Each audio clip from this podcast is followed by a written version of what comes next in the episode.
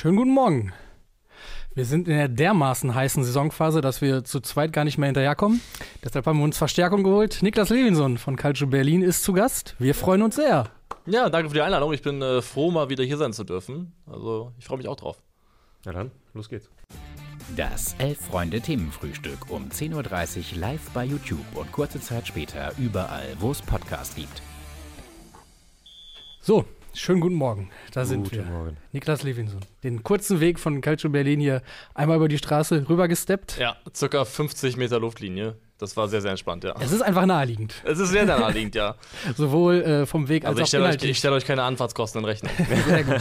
Gott sei Dank. Wir kommen an der Insolvenz dran, dran vorbei. Genau, aber ich habe es gerade schon angerissen. Es gibt ähm, viel zu besprechen. Es gibt etliche Entscheidungen, die anstehen in mehreren Ligen, in mehreren Wettbewerben. Deshalb vielleicht kurz zum Einstieg die Frage an dich. Was ist denn die Entscheidung, die dich am meisten emotional gerade packt? Ist es der Meisterkampf? Ist es der Abstiegskampf? Ist es, äh, ob jetzt Kaiserslautern auf Platz sieben oder acht landet? oder ist es äh, der, der Abstieg Abstiegskampf in der Regionalliga Südwest? Was, was kriegt dich gerade? Ich hoffe einfach nur, dass der, dass der FCK jetzt nicht irgendwie sich freiwillig wieder selbst ins Ausschießt und irgendwie sagt, wir müssen doch an Dirk Schuster noch sägen, weil es gibt ja ein paar Oh ja. Leute, Aha. die wirklich schon ähm, heftig in diese Richtung Stimmung machen, aber also eigentlich muss man Meisterschaftskampf sagen, weil wenn sich mal nach zehn Jahren einer anbietet, dann Mhm. ist es, glaube ich, die richtige Wahl. Aber trotzdem, dieser Abstiegskampf, der sich wirklich noch so anfühlt, als ob zumindest vier Mannschaften da realistischerweise alles passieren kann, von Ja. Platz 15 bis Platz 17. Also Hoffenheim, Bochum, Schalke und Stuttgart. Ähm, das ist gerade somit das Beste, finde ich, was äh, vielleicht sogar Fußball Europa zu bieten hat. Boah, gewagte These. Aber äh, gehe ich sogar insofern mit, als dass ich äh, mich dabei am Samstag erwischt habe, wie ich Konferenz geguckt habe und endlich mal wieder dieses Gefühl hatte, dass man generell erstmal dieses Radiogefühl, Tor in, ich weiß nicht, und in dann vielen Fällen war es ein Tor für die Heimmannschaft. Stimmt, ja. Tor in Berlin, dann überlegst du so, okay, was kann jetzt passiert sein? Und dann, dann danach rechnest du natürlich auch immer wieder mit. Und das ist einfach fantastisch. Das ist so dieses, dieses Moment in der Konferenz, wo du weißt, jeder Torschrei hat potenziell riesengroße Bedeutung. Ja. Weil an einem 14. Spieltag dieselbe Konferenz ist halt zum Schnarchen langweilig vielleicht, weil es da gefühlt noch um nichts geht. Ja. Aber jetzt weißt du halt, je nachdem, wer wo getroffen hat, dass es sofort für irgendwelche anderen Vereine das und das bedeutet. Also holt mich auch ab. Umso blöder, dass halt jetzt der 33. Ich Spieltag immer noch gerade sagen. Also äh, wir aufgeteilt müssen ist. vielleicht auch kurz darüber reden, dass es eigentlich ein mittelschwerer Skandal ist, oder? Dass der 33. Spieltag jetzt zum ersten Mal seit, keine Ahnung wie viele Jahren, aber seit etlichen Jahrzehnten vermutlicherweise sogar zerstückelt ist. Und äh, das heißt, wir haben möglicherweise am Samstag schon Entscheidungen, Vorentscheidungen, die die Spiele am Sonntag dann beeinflussen können. Äh, alles zugunsten von Fernsehgeldern wahrscheinlich. Ähm, ja, ich finde, da geht schon was kaputt, ne? Und vielleicht auch zum Nachteil oder also es ist ja was anderes, wenn du weißt, dass es sind am Vortag schon Entscheidungen gefallen und du gehst ins Spiel Ja. und ähm, weißt, dass du es irgendwie anders angehen kannst. Das kann Auswirkungen für die andere Mannschaft haben, für die eigene Mannschaft. Also ähm, ich, das flog lange so ein bisschen unter der Radarfläche. Jetzt gerade kocht so ein bisschen hoch, finde ich, weil es dann eben ansteht. Aber ähm, mir wird es vielleicht noch nicht gar nicht so viel skandalisiert, wie es skandalisiert werden müsste. Das ist bei den meisten Dingen im Leben, man fängt erst an, sich darüber aufzuregen, Ja. wenn sie wirklich da sind oder wirklich Ja. einen beeinflussen. Solange Ja. das irgendwelche abstrakten Dinge sind, 33. Spieltag, das hört sich im September oder Oktober noch sehr, sehr weit entfernt an. Aber jetzt ist er da und es ist ein bisschen schade. Voll. Total. Äh, ich meine, in den letzten Wochen war es ja vor allem Borussia Dortmund, die sich darüber äh, beschwert haben. Und da hat man dann immer gedacht, naja, gut, okay. Ne, bis dahin habt ihr eh noch zweimal verloren, das ist auch nicht mehr so wichtig. Ähm, und, und jetzt, was mich wirklich nervt, ist einfach dieser Abstiegskampf, weil du gehst einfach auch, also bei Bayern Dortmund finde ich es nicht so schlimm, weil ich glaube, für Dortmund ist, ist klar, egal wie die Bayern spielen, wir müssen sowieso gewinnen. Ja, so, das ist bei wir, wir, ne, klar, ja. Also Ja. das ist einfach egal, wer wann spielt, die müssen eh das Spiel gewinnen. Mhm. Und, und jetzt hast du halt Situationen, wo eventuell Stuttgart weiß, ah, ein Punkt bringt uns jetzt am Sonntag viel, viel mehr, als wir das geahnt hätten, wenn wir zeitgleich spielen würden, weil wir dann Ja. möglicherweise auf Sieg spielen. Oder solche Das Konstellationen. heißt, wir können im. Risiko, Risiko ein bisschen runterfahren, Total. moderieren. Ja, es ist schon blöd. Das ist schon sehr, sehr blöd, ja. Ähm, so blöd es ist, wir wollen trotzdem ein bisschen orakeln oder ein bisschen darauf blicken, wie es denn ausgehen könnte. Und du hast uns die möglicherweise steilste aller Thesen mitgebracht. Du hast gesagt, äh, Borussia Dortmund macht das Ding noch. Und äh, darüber wollen wir ein bisschen sprechen, wollen darauf eingehen und äh, wir haben dich quasi den ganzen letzten Rest der Bundesliga-Saison Ja. durchtippen lassen, haben dich den, durch den Kicker-Tabellenrechner gejagt und äh, gucken uns jetzt ein bisschen an, was du da fabriziert hast. Denn ähm, die Einblendung kommt jetzt hoffentlich und äh, dann sehen wir Borussia Dortmund auf Platz 1, jetzt unabhängig so ein bisschen von den konkreten Spielen, die beiden, die jetzt noch anstehen für die beiden Mannschaften oben, äh, wie kommt's oder was macht dich zuversichtlich, dass wir einen anderen Meister als Bayern München am Ende dieser Spielzeit sehen? Oder lässt sich das überhaupt unabhängig von den beiden Spielen? Eigentlich nicht, finde Okay, ich. Die, okay. gehören, die gehören damit dazu. Und also ich glaube nicht an Bayern gegen Leipzig, da habe ich keine Hoffnungen Mhm. drin. Aber mein Gefühl ist irgendwie, dass, dass der erste FC Köln an so einem letzten Spieltag, letztes Heimspiel, Jonas Hector, ähm, der perfekte Rahmen für Steffen Baumgart, um so auf Motivationsebene nochmal alles aus sich rauszuholen.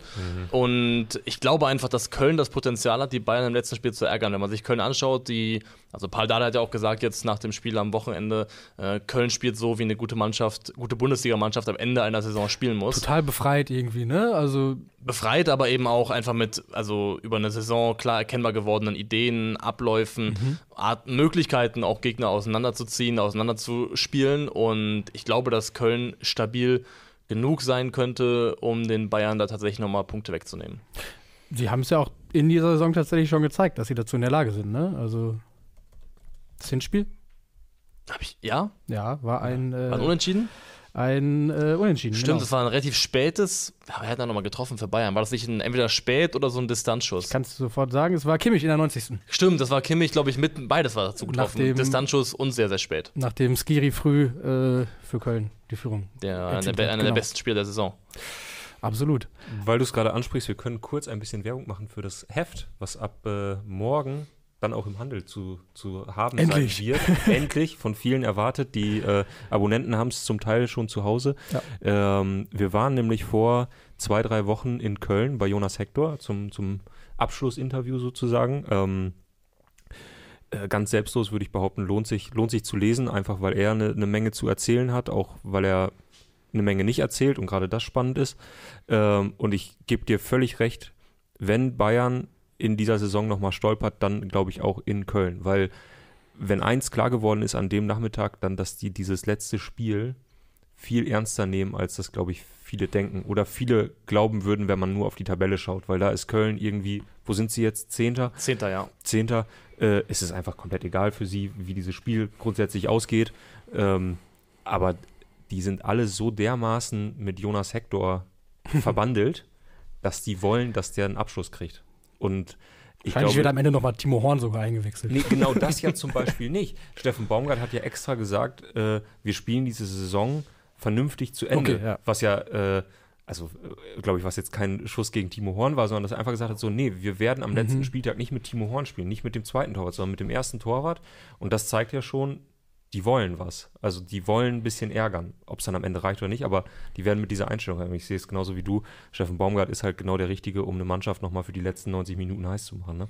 Und also natürlich sind die Wahrscheinlichkeiten so gelegen, dass, wenn man jetzt irgendwie Buchmacher wäre, man am Ende beim FC Bayern landet. Aber äh, ich habe versucht, irgendwas zu finden, Ja, was ja. ich klammern kann Ja. als Hoffnungsschimmer. Und da ist es ganz klar der erste FC Köln. Aber ist es nur Köln oder ist es auch eine Bayern-Mannschaft, die dem ersten FC Köln möglicherweise es nicht ganz so schwer macht, sie zu schlagen, wie es vielleicht in anderen äh, Jahren zuvor oder in anderen Saisonphasen der Fall war? Das letzte Bayern-Spiel so ein bisschen ins Zweifeln gebracht. Also Ja. Schalke war jetzt auch ein dankbarer Gegner, aber zu weit gehört auch, dass es, wie ich finde, das wahrscheinlich beste Spiel war der Bayern unter Tuchel bisher. Ähm, auffälligerweise ohne Manet, ohne Goretzka in der Startelf. Also diese, wenn man sich die vordere Reihe angeschaut hat, Serge Gnabry in der Spitze, aber dann eben die Reihe durch ich hab Sané, Coman, Musiala, Müller. Das ist halt auch technisch alles auf so einem hohen Niveau mit so einer Flexibilität. Die können Positionen tauschen, die können, da kann der eine mal ins Zentrum rücken, der andere auf Außen. Das heißt, es macht es auch ultra schwierig für eine Mannschaft, die es verteidigen muss, das alles abzudecken. Du bist immer ständig vor der Frage, gehe ich mit, bleibe ich, wo ich bin, wer übernimmt, ist kommunikativ super schwierig aufzulösen. Und wenn die Bayern das Niveau jetzt replizieren können, was sie jetzt gegen Schalke gezeigt haben, dann wird es, glaube ich, schwierig. Ja, wobei Schalke natürlich da, gerade dafür auch extrem anfällig ist, ne? weil sie halt wirklich Mann gegen Mann über den ganzen Über den Platz spielen. Da wird einfach hinterhergelaufen. Ja. Es wird einfach hinterhergelaufen. Und wenn der auf Klo geht. Ich glaube, wer war das? War das Kral gegen Kimmich? Da war das so Mhm. komplett krass. Da hast du wirklich, hast du wirklich gedacht, so Kreisliga. Äh, Oder war es äh, Kraus? Ich meine, das war Kraus, der Kimmich Ja, hat. stimmt, aber Kraus. Ähm, äh, aber das war komplett geil, wie er einfach, äh, egal wo Kimmich den Ball bekam, er stand ihm halt auf den Füßen. Oder hat es zumindest probiert. Die meiste Zeit hat es nicht so richtig geklappt. Ja, in anderen Spielen hat es ja funktioniert, aber Äh, bevor wir jetzt- Ich will dich jetzt gar nicht. Lass es, Es ist ein probates Mittel, weil es gibt in der Bundesliga so viele Mannschaften, die so limitiert im Spielaufbau sind, Ja. dass sobald du da einfach nur Leute zustellst, das schon die vor fast unlösbare Auf Aufgaben stellt, stellt und dann kommt halt der lange Ball und dann kannst du es auch als Schalke verteidigen, aber sobald halt Gegner kommen, die eine spielerische Qualität haben, um sich aus solchen Situationen Mhm. Ja, oder, klar. oder Dingen zu befreien, dann wird es halt schwierig. Ja. Ähm, aber wenn wir über den Meisterkampf sprechen, müssen wir nicht nur darüber sprechen, wo die Bayern möglicherweise Punkte liegen lassen, sondern wir müssen auch darüber sprechen, dass laut deiner Rechnung dann offenbar Borussia Dortmund keinen einzigen mehr liegen lässt, sondern äh, sechs Punkte aus den beiden Spielen holt. Weil Haller jetzt auch richtig in Form ist, äh, wurde von vielen als Faktor ausgemacht. Ähm, was sind für dich noch Gründe, die für Borussia Dortmund als Meister sprechen?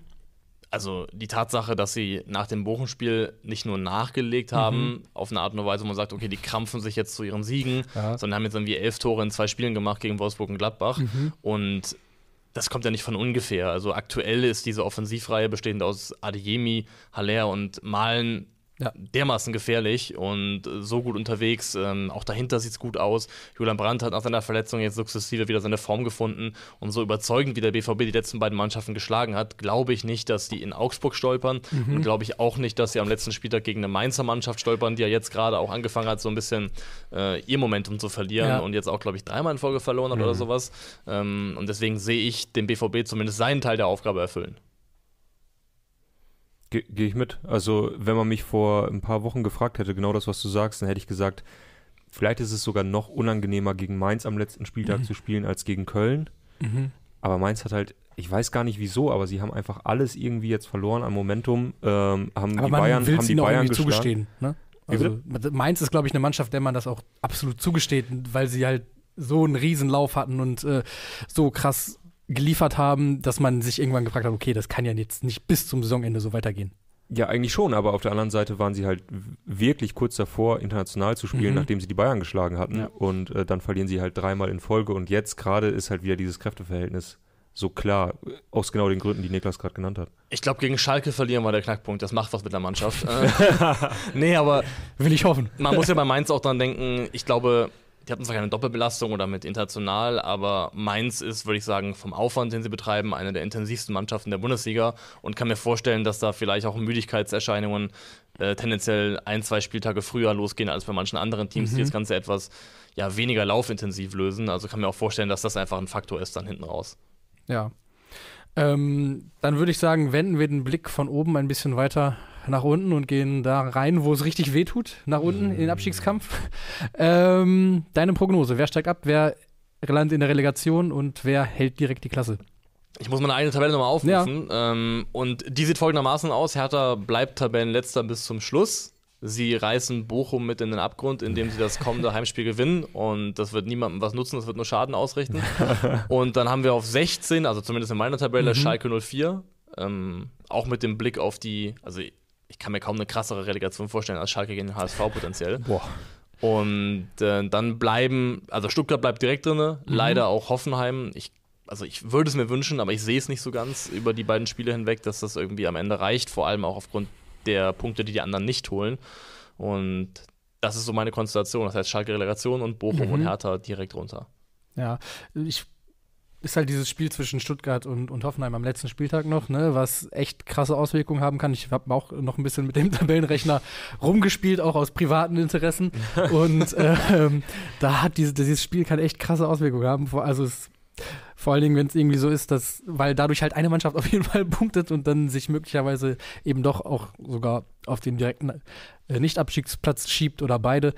Ähm, es ist echt, es ist wahnsinnig tricky. Also was glaubst du, ähm, was, ist so eine, so eine Allerweltsfrage, aber, aber worauf kommt es jetzt an? Ist es, ist es Nervenstärke? Ist es ist es dann doch ein spielerisches Element, was in den letzten beiden Spielen gefragt ist? ist es, sind es die Abstiegskampftugenden? Also äh ich glaube, ich habe Bochum zwar auf einem direkten Abstiegsplatz, mhm. aber eigentlich ist, glaube ich, das, was, also Bochum gar nicht in so einer schlechten Ausgangslage. Insofern, dass man bei ihnen, finde ich, sieht, dass es eine Mannschaft ist, die also absolut da steht, wo sie sich selber erwartet haben mhm. und wo dann auch irgendwie mental man darauf eingestellt gewesen ist, weil Bochum hatte immer wieder in der Saison Phasen von drei Spiele, vier Spiele, fünf Spiele nicht gewonnen und dann wieder Punkte geholt. Ja. Und dann auch wieder Punkte geholt, die so nicht zu erwarten gewesen sind gegen Leipzig, gegen den BVB und ähm, wirkten eigentlich über die ganze Saison relativ stabil. Schalke hat, glaube ich, auch ein gutes Grundmomentum, weil da ein Geist entstanden ist in der Mannschaft, der also eigentlich das, das, Problem ist, es sieht für niemanden so richtig scheiße aus, außer für Hertha. Für Hertha ja. ja, weil ich finde auch Stuttgart hat ja über Sebastian Hoeneß ein wahnsinnig gutes Momentum reinbekommen. Es sind halt auch alles Mannschaften, die auf irgendeine Art und Weise eine, eine Geschichte zu erzählen haben oder die schon mal irgendwas was Positives gerissen mhm. haben oder so. Ne? Sei es Hoffenheim, wo Materazzo dann auf einmal angefangen hat zu gewinnen, sei es Stuttgart, wo der Trainerwechsel offenbar was bewirkt hat, Schalke mit der zu Null-Serie oder mit den unerwarteten Last-Minute-Siegen gegen Bremen, gegen Mainz. Ähm, klar, Bochum mit diesen, mit diesen Heimspielen, wo sie äh, echt das ganze Stadion mitnehmen und dann sogar Leipzig schlagen oder jetzt ähm, Augsburg schlagen und man hat das Gefühl, da fliegt auch irgendwie die, die Bühne aus, äh, die Bude auseinander. Und dann hast du halt Hertha. Ne? Wobei ich Hertha auch dieses Jahr nicht so, nicht so schlimm finde. Also nee, natürlich, also das ist, das ist eine harte These, aber ich finde, dass die auch nicht immer Fußball spielen wie ein Absteiger. Also die hatten auch gute Spiele dabei, zum Beispiel gegen Gladbach zu Hause, ähm, wo, wo ich einfach gedacht habe, Mensch, das ist nicht dieser klassische Absteiger, den wir in den letzten Jahren jedes Jahr hatten, wo wir immer eine Mannschaft hatten, wo wir dachten, naja, die steigt völlig zurecht ab. Warum jetzt Hertha absteigen muss, also klar, punktetechnisch ist das jetzt eine klare Geschichte, aber warum die jetzt unbedingt absteigen müssen und nicht Bochum und Stuttgart, finde ich, fußballerisch liegen die nicht so weit auseinander, als dass man sagen muss, ah, das ist völlig klar. Ja, und was finde ich bewundernswert ist, ist, dass man im Gegensatz zu anderen Spielzeiten auch nicht so das Gefühl hat, trotz der brisanten Lage, trotz Platz 18, trotz ja. der Finanzprobleme, trotz der möglicherweise drohenden, ausbleibenden Lizenz, hat man nicht das Gefühl, okay, krass, hier fliegt jetzt wirklich alles auseinander. Ähm, sie haben, glaube ich, wenn das Spiel jetzt gegen Bochum ausverkauft ist, den besten Zuschauerschnitt seit Jahren. Mhm. Ähm, die Unterstützung war die ganze Saison über gegeben. Positiv, ja. Äh, es gab auch lange das Festhalten an Schwarz. Keiner musste sein Trikot abgeben. Genau. ja, also Kein solche Geschichten, ähm, die ja durchaus aufgrund der Gemengelage hätten passieren können und dann auch wenige verwundert hätten. Ich finde, dass das ausbleibt, zeigt halt auch, dass es irgendwie eine Besonderheit ist im Vergleich zu, zu und dass halt auch gerade so auf Vereinsebene mit Kai Bernstein als Präsident irgendwie da doch irgendwie was passiert, wo sich, wo viel, viele sich darauf einigen können.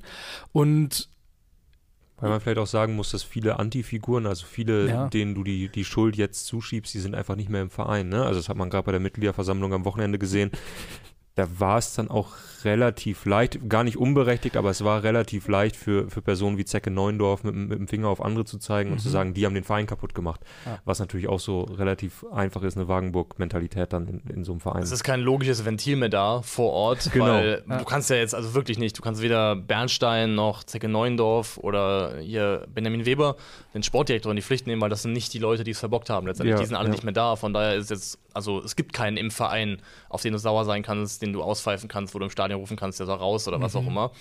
Ähm, Gladbach ist natürlich ein, der idealste Gegner, um ein gutes Spiel zu machen. Da gebe ich dir man, völlig muss man sagen. Und ich finde schon, also Stuttgart unter Labadier nicht zwingend, aber der, der Ball, den auch im Abstiegskampf äh, Stuttgart unter Höhnes spielt, ist nochmal von einem anderen Level, würde ich sagen, als der von Hertha BSC unter Dardai. Ja. Weil das ist so ein bisschen, finde ich, also Maga 2.0.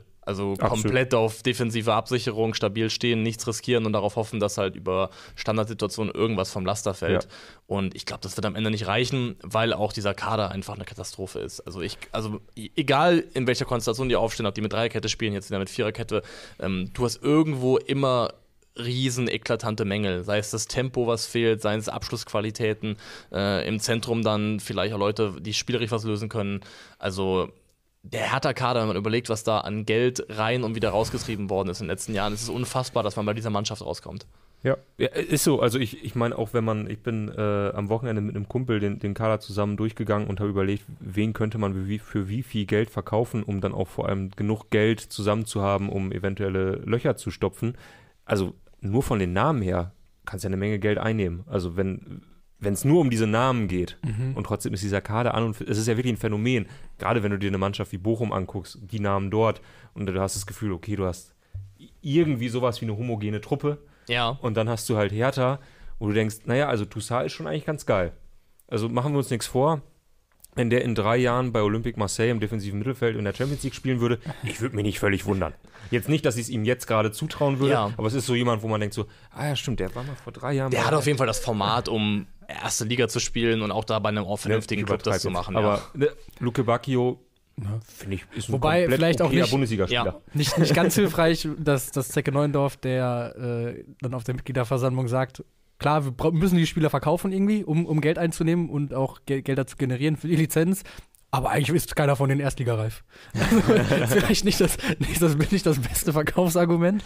Ähm, aber ja, wir bleiben gespannt, würde ich sagen. Ja. Ähm, wie es da auch hinter den Kulissen und äh, in den Lizenzfragen weitergeht. Ja, ganz kurz noch, weil du vorhin gefragt hattest, was braucht man im, im Abstiegskampf? Ich finde, die letzten beiden Spieltage das gab es sonst nicht immer ganz so arg. Diesmal fällt es enorm auf, weil es auch so viele Mannschaften betrifft. Es ist halt enorm wichtig, wann du gegen wen spielst ne? und mhm. wie diese Mannschaft möglicherweise auch am 33. Spieltag gespielt hat.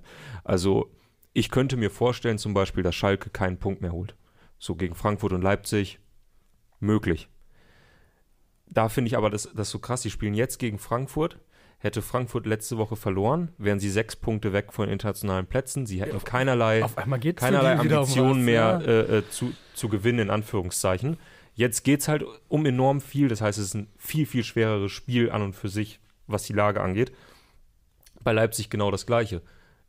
Was müssen sie nächste Woche noch, also in eineinhalb Wochen? Müssen sie noch darauf schauen, was Freiburg macht? Könnten sie noch rausfallen aus den Champions League-Plätzen oder nicht? Oder ist da alles egal? Ich glaube auch, das ist der entscheidende Punkt. Also es geht gar nicht so sehr um die einzelnen Mannschaften an sich, sondern um Restprogramm und ob du Glück oder Pech hast damit, um wie viel es vielleicht noch für den anderen ja. Gegner mhm. geht. Bei Schalke muss ich sagen, für mich ist Frankfurt die letzte Chance, um zu punkten. Ja. Also die können dann mit 10.000 nach Leipzig fahren, das sehe ich einfach nicht. Das ist mhm. qualitativ so ein großer Unterschied, ähm, dass ich ihnen einfach nicht zutraue, in Leipzig irgendwas Zählbares mitzunehmen. Ich glaube, Schalkes beste Chance auf den Klassenerhalt ist jetzt mit dem Heimpublikum irgendwie Frankfurt zu schlagen. Ja. Gehe ich komplett mit, aber auch da halt was passiert, wenn Leipzig am 33. Spieltag Bayern schlägt und eine Woche später im DFB-Pokal.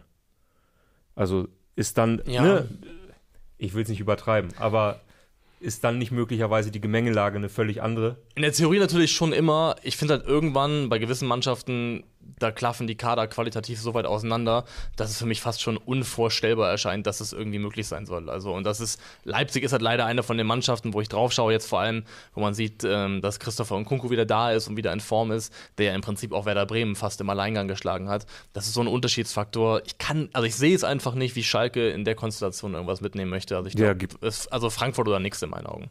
Gut. Ja.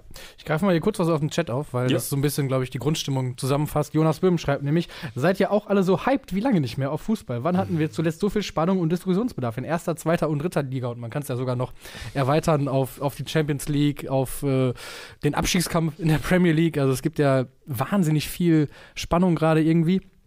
Und äh, wir gehen jetzt dahin, wo es um nichts mehr geht, äh, nämlich zum ersten FC Kaiserslautern.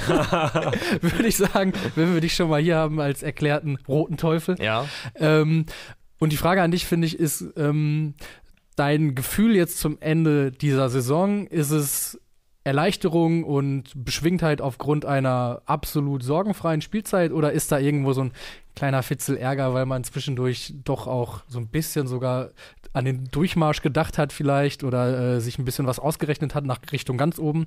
Ähm, was, was herrscht davor? Ich glaube, der Ärger wäre da, wenn man jetzt da stehen würde, wo zum Beispiel Düsseldorf und St. Pauli mhm. stehen. Das heißt, wenn man ein Loch gehabt hätte, wo man den Anschluss verloren hat, aber danach wieder angefangen hätte, in ähnlicher Art und Weise wie in der Hinrunde Mannschaften zu schlagen, Punkte zu holen und dann sagen würde, okay, wir sind jetzt vielleicht vier oder fünf Punkte hinter den HSV und hätten wir das Spiel und das nicht gehabt, dann wäre vielleicht was gegangen. Aber diese Rückrunde hat, glaube ich, klar und deutlich gezeigt, dass diese Mannschaft noch, noch nicht ins Aufstiegsrennen gehört mhm. und ähm, dass die Hinrunde sehr, sehr schön war, mhm. aber vielleicht auch ein bisschen die Mannschaft über dem performt hat, was eigentlich drin ist. Man muss ganz klar sagen, die Rückrunde ist ein bisschen enttäuschend aufgrund der Art und Weise, wie sie sportlich verlaufen ist. Aus den letzten zehn Spielen nur ein Spiel gewonnen. Das gegen den HSV. Und spielerische Entwicklung, wie man sich vielleicht auch gewünscht hätte, gerade als Feststand, okay, wir bleiben drinne, ja. kann man ja auch anfangen, ein bisschen was zu probieren, vielleicht mal jüngere Leute reinzuwerfen. Ähm, die Philipp Clement-Thematik, die schwelt so ein bisschen immer im Hintergrund, weil er, also Dirk Schuster zumindest relativ lange nicht auf ihn gesetzt hat mhm. und er eigentlich der beste Fußballer ist, den diese Mannschaft im Kader hat. Ähm, also es gibt ein paar Gründe, Dinge, über die man sich ärgern kann, aber alles in allem muss man ganz ehrlich sagen, wenn du aufsteigst und du wirst am Ende irgendwas zwischen Platz 7 und 9 in einer Saison, die zu keinem Zeitpunkt irgendwie stressig war, wo du keinerlei existenzielle Sorgen hattest, dann musst du einfach zufrieden sein, in meinen ja. Augen. Ähm, aber stereotyp gefragt, ist äh Dick Schuster denn der richtige Mann für fußballerische Entwicklung? Ist er der richtige Mann, um äh, Leute wie Philipp Clement richtig einzusetzen? Wir haben gerade kurz, bevor die Sendung losgegangen ist, äh, schon darüber gesprochen, dass Dirk Schuster von manchen Leuten aufgrund der äh, sportlich nicht so tollen Rückrunde sogar angezählt wird. Ähm, glaubst du, dass denn das, was du dir auch erhoffst, also eine fußballerische Weiterentwicklung, dass sie mit Dirk Schuster möglich ist? Also fußballerische Weiterentwicklung heißt ja nicht für mich, dass ich erwarte, dass Kaiserslautern nächstes Jahr Walterball spielt mhm. und dann irgendwie 60 Prozent Ballbesitz hat. Weil das Fritz Walterball vielleicht. Ja, Fritz Walterball. Das gibt, das gibt diese Mannschaft ja auch gar nicht her. Ja. Für mich heißt es nur, also man kann ja auch eine Weiterentwicklung haben mit einem Spielstil, der darauf orientiert ist, gut im Umschalten mhm. zu sein, äh, dann eine Zuverlässigkeit drin zu haben, ähm, Strukturen zu haben, wie du nach vorne kommst. Das sieht man zum Beispiel bei Bochum unter, unter Letsch, finde ich sehr, sehr gut. Die Art und Weise, wie das greift. Zielspieler Hofmann, Antwi Ajay und Co., die in die Tiefe gehen. Du hast Hofmann, der auf Stöger ablegen kann, der dann derjenige ist, der die Bälle spielen kann, dass du einfach. Ähm, Muster wieder erkennst, dass du das Gefühl hast, okay, hier passieren Dinge, die hat diese Mannschaft auf dem Trainingsplatz geübt und die erkenne ich jetzt im Spiel wieder. Ähm, das würde ich mir wünschen und zuletzt war viel auf Zufall basiert, viel auf Runenbällen, viel auf ähm, einzelnen individuell starken Momenten. Ähm, das beste Spiel war tatsächlich auch gegen den HSV. Da hat vor allem gegen den Ball alles gepasst. Mhm. Ähm, und dann hat man eben auch ein bisschen Hilfe vom HSV bekommen, auch bei den äh, Gegentoren, zumindest bei einem von denen, glaube ich. Ähm, das würde ich mir wünschen, aber ich habe nicht die Erwartungshaltung, dass Lautern plötzlich anfängt, hier die auch vom Ballbesitz her oder sowas ja. dominierendste Mannschaft dieser Liga zu werden. Ja. Bist du eigentlich gerade als Kaiserslautern-Fan glücklich? Also ist das so eine Situation, wo du sagst, ähm, wenn wir jedes Jahr Sechster, Siebter in der zweiten Liga werden, ist alles gut für mich? Es gibt doch bei der letzte Brenn immer dieses Stimmungsbarometer, oder? also ich bin für den Moment glücklich, aber es würde mich nicht glücklich machen für den Rest meines Lebens. Also so würde ich, würd ich das sehen, weil klar, also ich bin lieber Zweitligist, äh, stabiler Zweitligist als das, was in den letzten vier, fünf Jahren gewesen ist. Das ist natürlich selbstverständlich. Aber der Anspruch ist schon und die Hoffnung ist schon, dass man perspektivisch wieder ganz nach oben gehen kann. Also das würde ich mir schon wünschen, äh, dass man wieder Bundesliga spielt. Wenn man dann da ist, dann merkt man auch, dass das nicht immer das Allerschönste der Welt ist, weil das oft bedeutet, dass du von 34 Spielen, was weiß ich, mindestens mal 14, 15 Stück verlierst, ähm, wenn es blöd läuft. Aber ich würde mir das schon wünschen, dass es weiter hochgeht und ich glaube auch, dass du das Umfeld der FCK nicht dauerhaft zufrieden halten kannst mit mhm. zweiter Bundesliga. Mhm. Also es ist ja jetzt schon fängt es ja langsam an, ja. dass Leute so ein bisschen murren, ein bisschen unzufrieden werden. Du kannst, glaube ich, den FCK nicht ähm, auf Dauer zufrieden halten, damit Zweitligist zu sein. Dazu eine Frage von ähm, Drei Weizenwaldi, ähm, die so ein bisschen daran anknüpft. Der fragt nämlich, wie stabil ist Lautern denn finanziell? Was ja eine Frage ist, die man bei Kaiserslautern wahrscheinlich immer stellen muss, aufgrund der Geschichte der letzten, weiß nicht, 30 Jahre ja. vielleicht. Ähm, kannst du da was zu sagen? Habe ich, muss ich sagen, sehr, sehr wenig Expertise ja. drin. Ne? Ähm, generell, wenn es anfängt, um Zahlen zu gehen, mhm. dann, ähm, dann kicken bei, mir, kicken bei mir meine, meine, meine mündliche Abi-Flashbacks und ich äh, ziehe mich da ja. so ein bisschen raus. Also ich glaube, man hat damals diese Corona-Situation zum bestmöglichen Zeitpunkt genutzt, um diese mhm. Insolvenz abzuwickeln. Also ist da auch smart gewesen in der Art und Weise, wie man dann gewisse Altlasten auch ähm, sich dieser entledigt hat.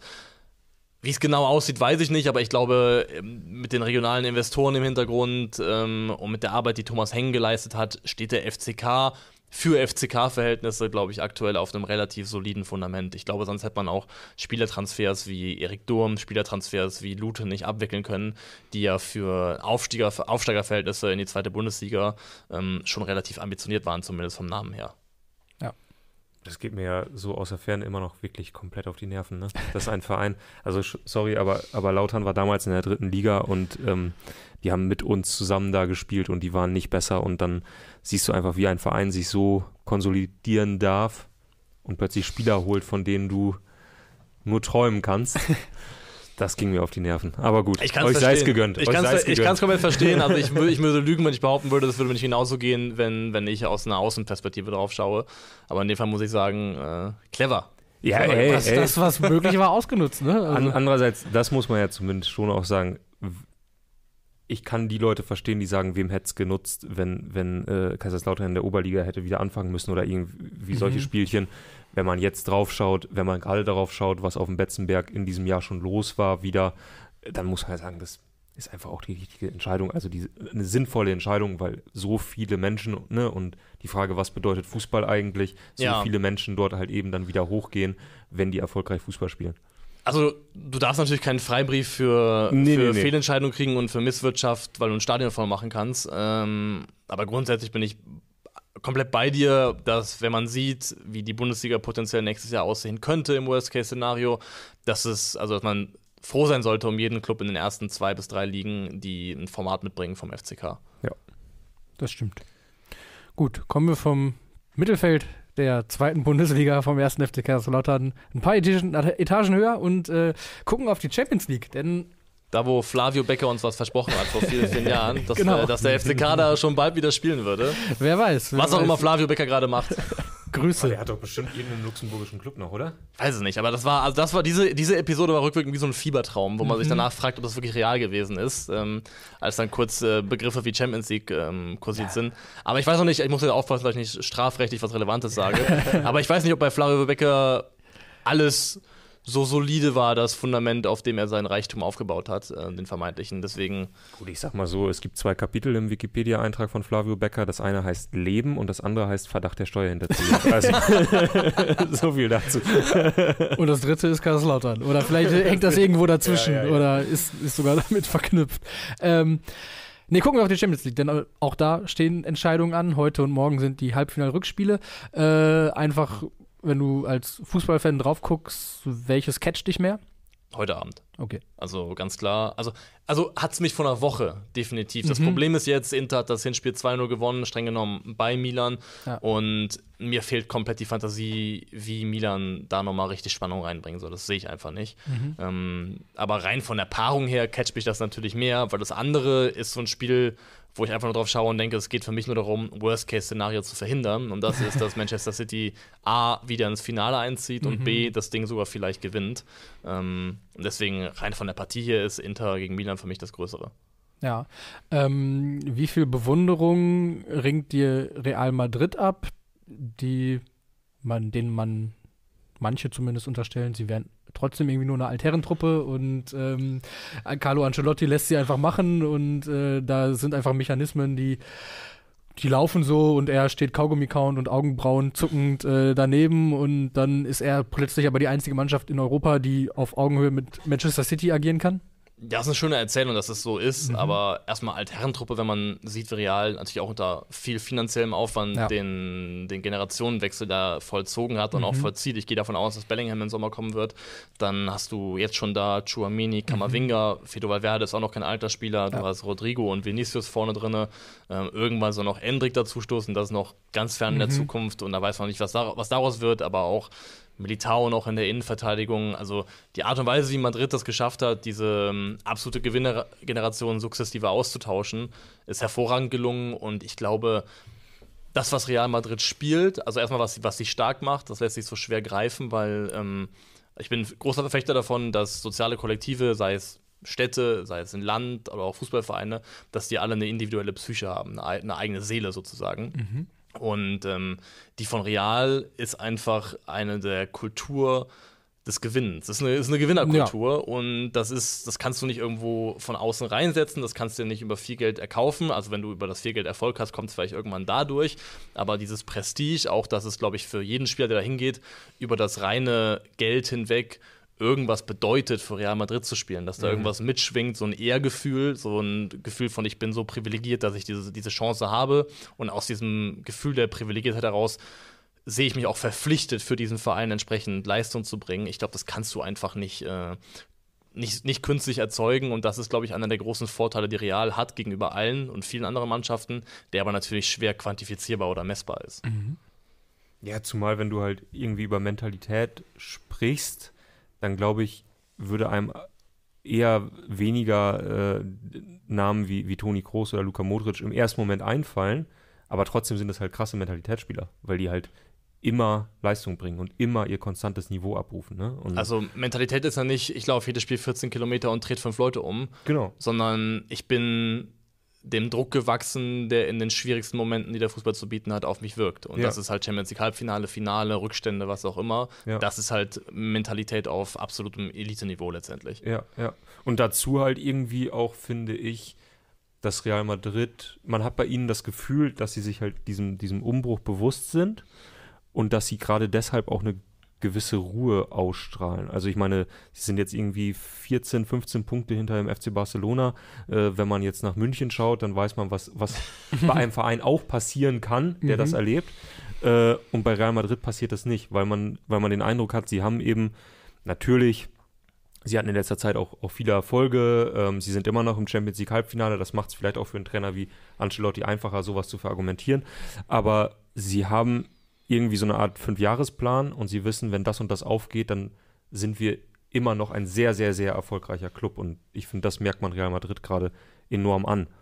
Es ist natürlich auch absurd, dass über die letzten Jahre, ich meine, Real Madrid läuft auch auf, vorne drauf mit Fly Emirates, mhm. aber das so gefühlt Real Madrid jetzt ein Good Guy des Fußballs ja. geworden ist in der Wahrnehmung vieler Leute. Das wäre vor zehn Jahren noch komplett anders gewesen. Freundliche Erinnerung, und dass Florentino Perez immer noch der Präsident ist vielleicht und einer der äh, ist, der die Super League immer noch will und ja, einer der, aber Zug, so gefühlt, Zugpferde dann war. Dann schaut man halt Real gegen Chelsea, Real gegen PSG, Real mhm. gegen City und man landet irgendwie dabei, dass man sagt, ja, ja, im Zweifelsfall dann bin ich doch bei Real Madrid. Erwische ich mich auch selbst bei, muss ich zugeben. Äh, vielleicht noch mal ein kurzer Blick dann auf heute Abend. Äh, auch weil du gesagt hast, es ist auch das Spiel, was von der Paarung irgendwie ja auch das Besonderere ist, weil es einfach in der Champions League dann auch in den letzten Jahren eher Seltenheitswert hatte. Gerade im Halbfinale. Ähm, Gibt es noch Hoffnung für Milan?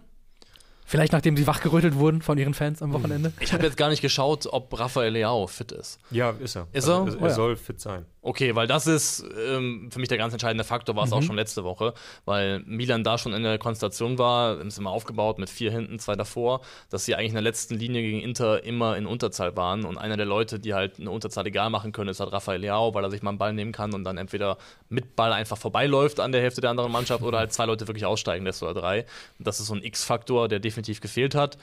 Ansonsten glaube ich, Inter ist zu abgeklärt. Das ist ja auch, wenn man die Mannschaft anschaut, kommen so ganz leichte ähm, Mourinho 2010-Vibes hoch, weil auch da gibt es einfach ein paar alte Veteranen, die schon ja, viel gesehen ja, haben. Du hast Acerbi hinten drin, der 35 ist, du hast einen 37-jährigen Dzeko, du hast einen 34-jährigen Mikitarian, die aber immer noch wichtig sind. Mhm. Und ich glaube, Inter ist auch die Mannschaft, die ich mir am ehesten wünschen würde, so als eine Art Airbag für Manchester City.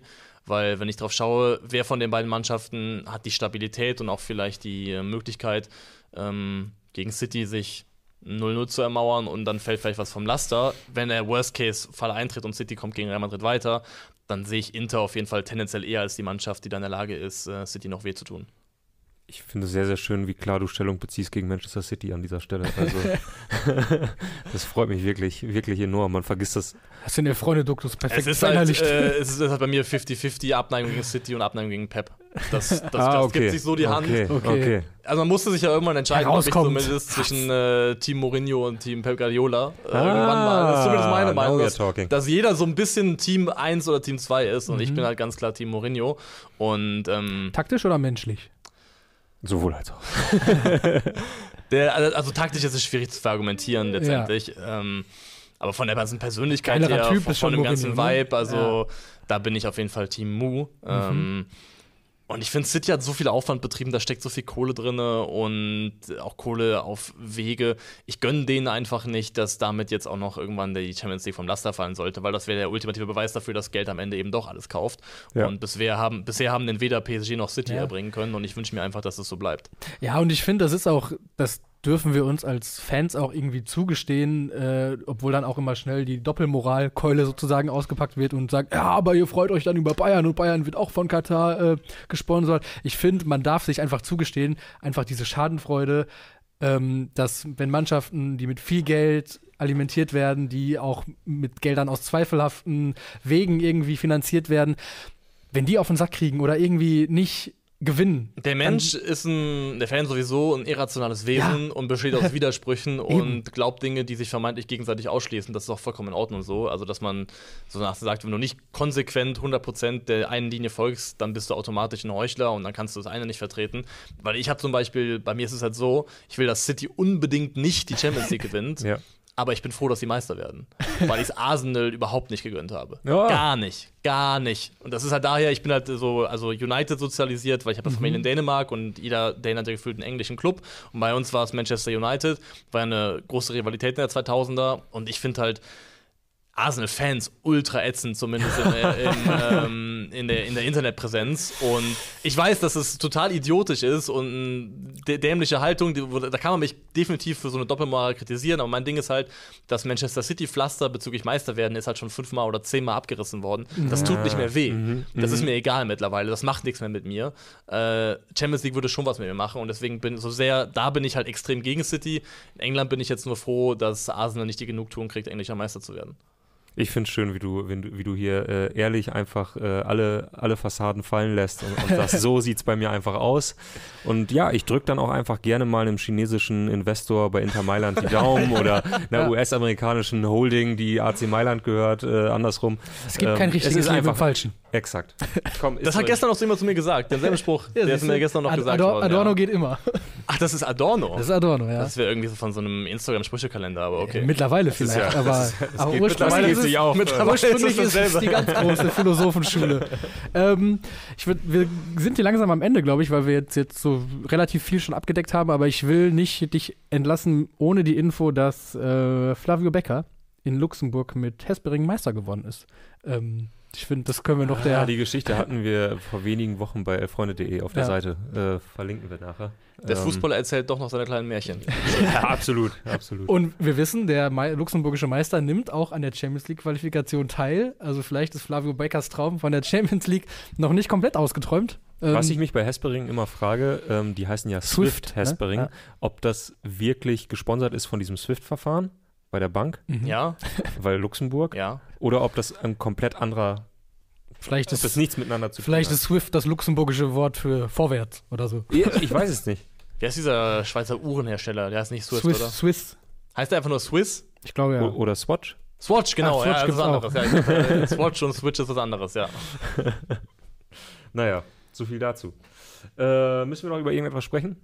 Wir müssen über Adorno Ah, nee. Nee, bitte nicht. Ich habe einmal versucht, äh, äh, Frankfurter Schule zu lesen. Äh, hier Marcuse, Adorno. Und ich habe Mhm. immer gesagt, ganz ehrlich, ihr könnt mich mal. Also, es Ja. ist wirklich. Äh, Bei, bei mir nan- nannte sich das erste Semester Soziologie, da kam es gar nicht drum herum. Naja, man muss erkennen, wenn der eigene intellektuelle Horizont erreicht ist. auch das nannte sich bei mir Soziologie Ja. erstes Semester. Gut, sofern wir unseren Horizont hier erreicht haben, würde ich sagen, machen wir dann auch Schluss und äh, entlassen euch in den Dienstag, in den Ja. Champions League Dienstag, sprechen dann morgen hier über das hinter uns liegende Halbfinale und über das vor uns stehende zweite Halbfinale und äh, bedanken uns ganz herzlich bei dir, Niklas, Danke für fürs die Kommen Ja. und äh, wünschen dir einen guten Weg, die 50 Meter zurück. Dankeschön. Wir, wir rufen dir ein Taxi. genau. Vielen Dank und bis bald.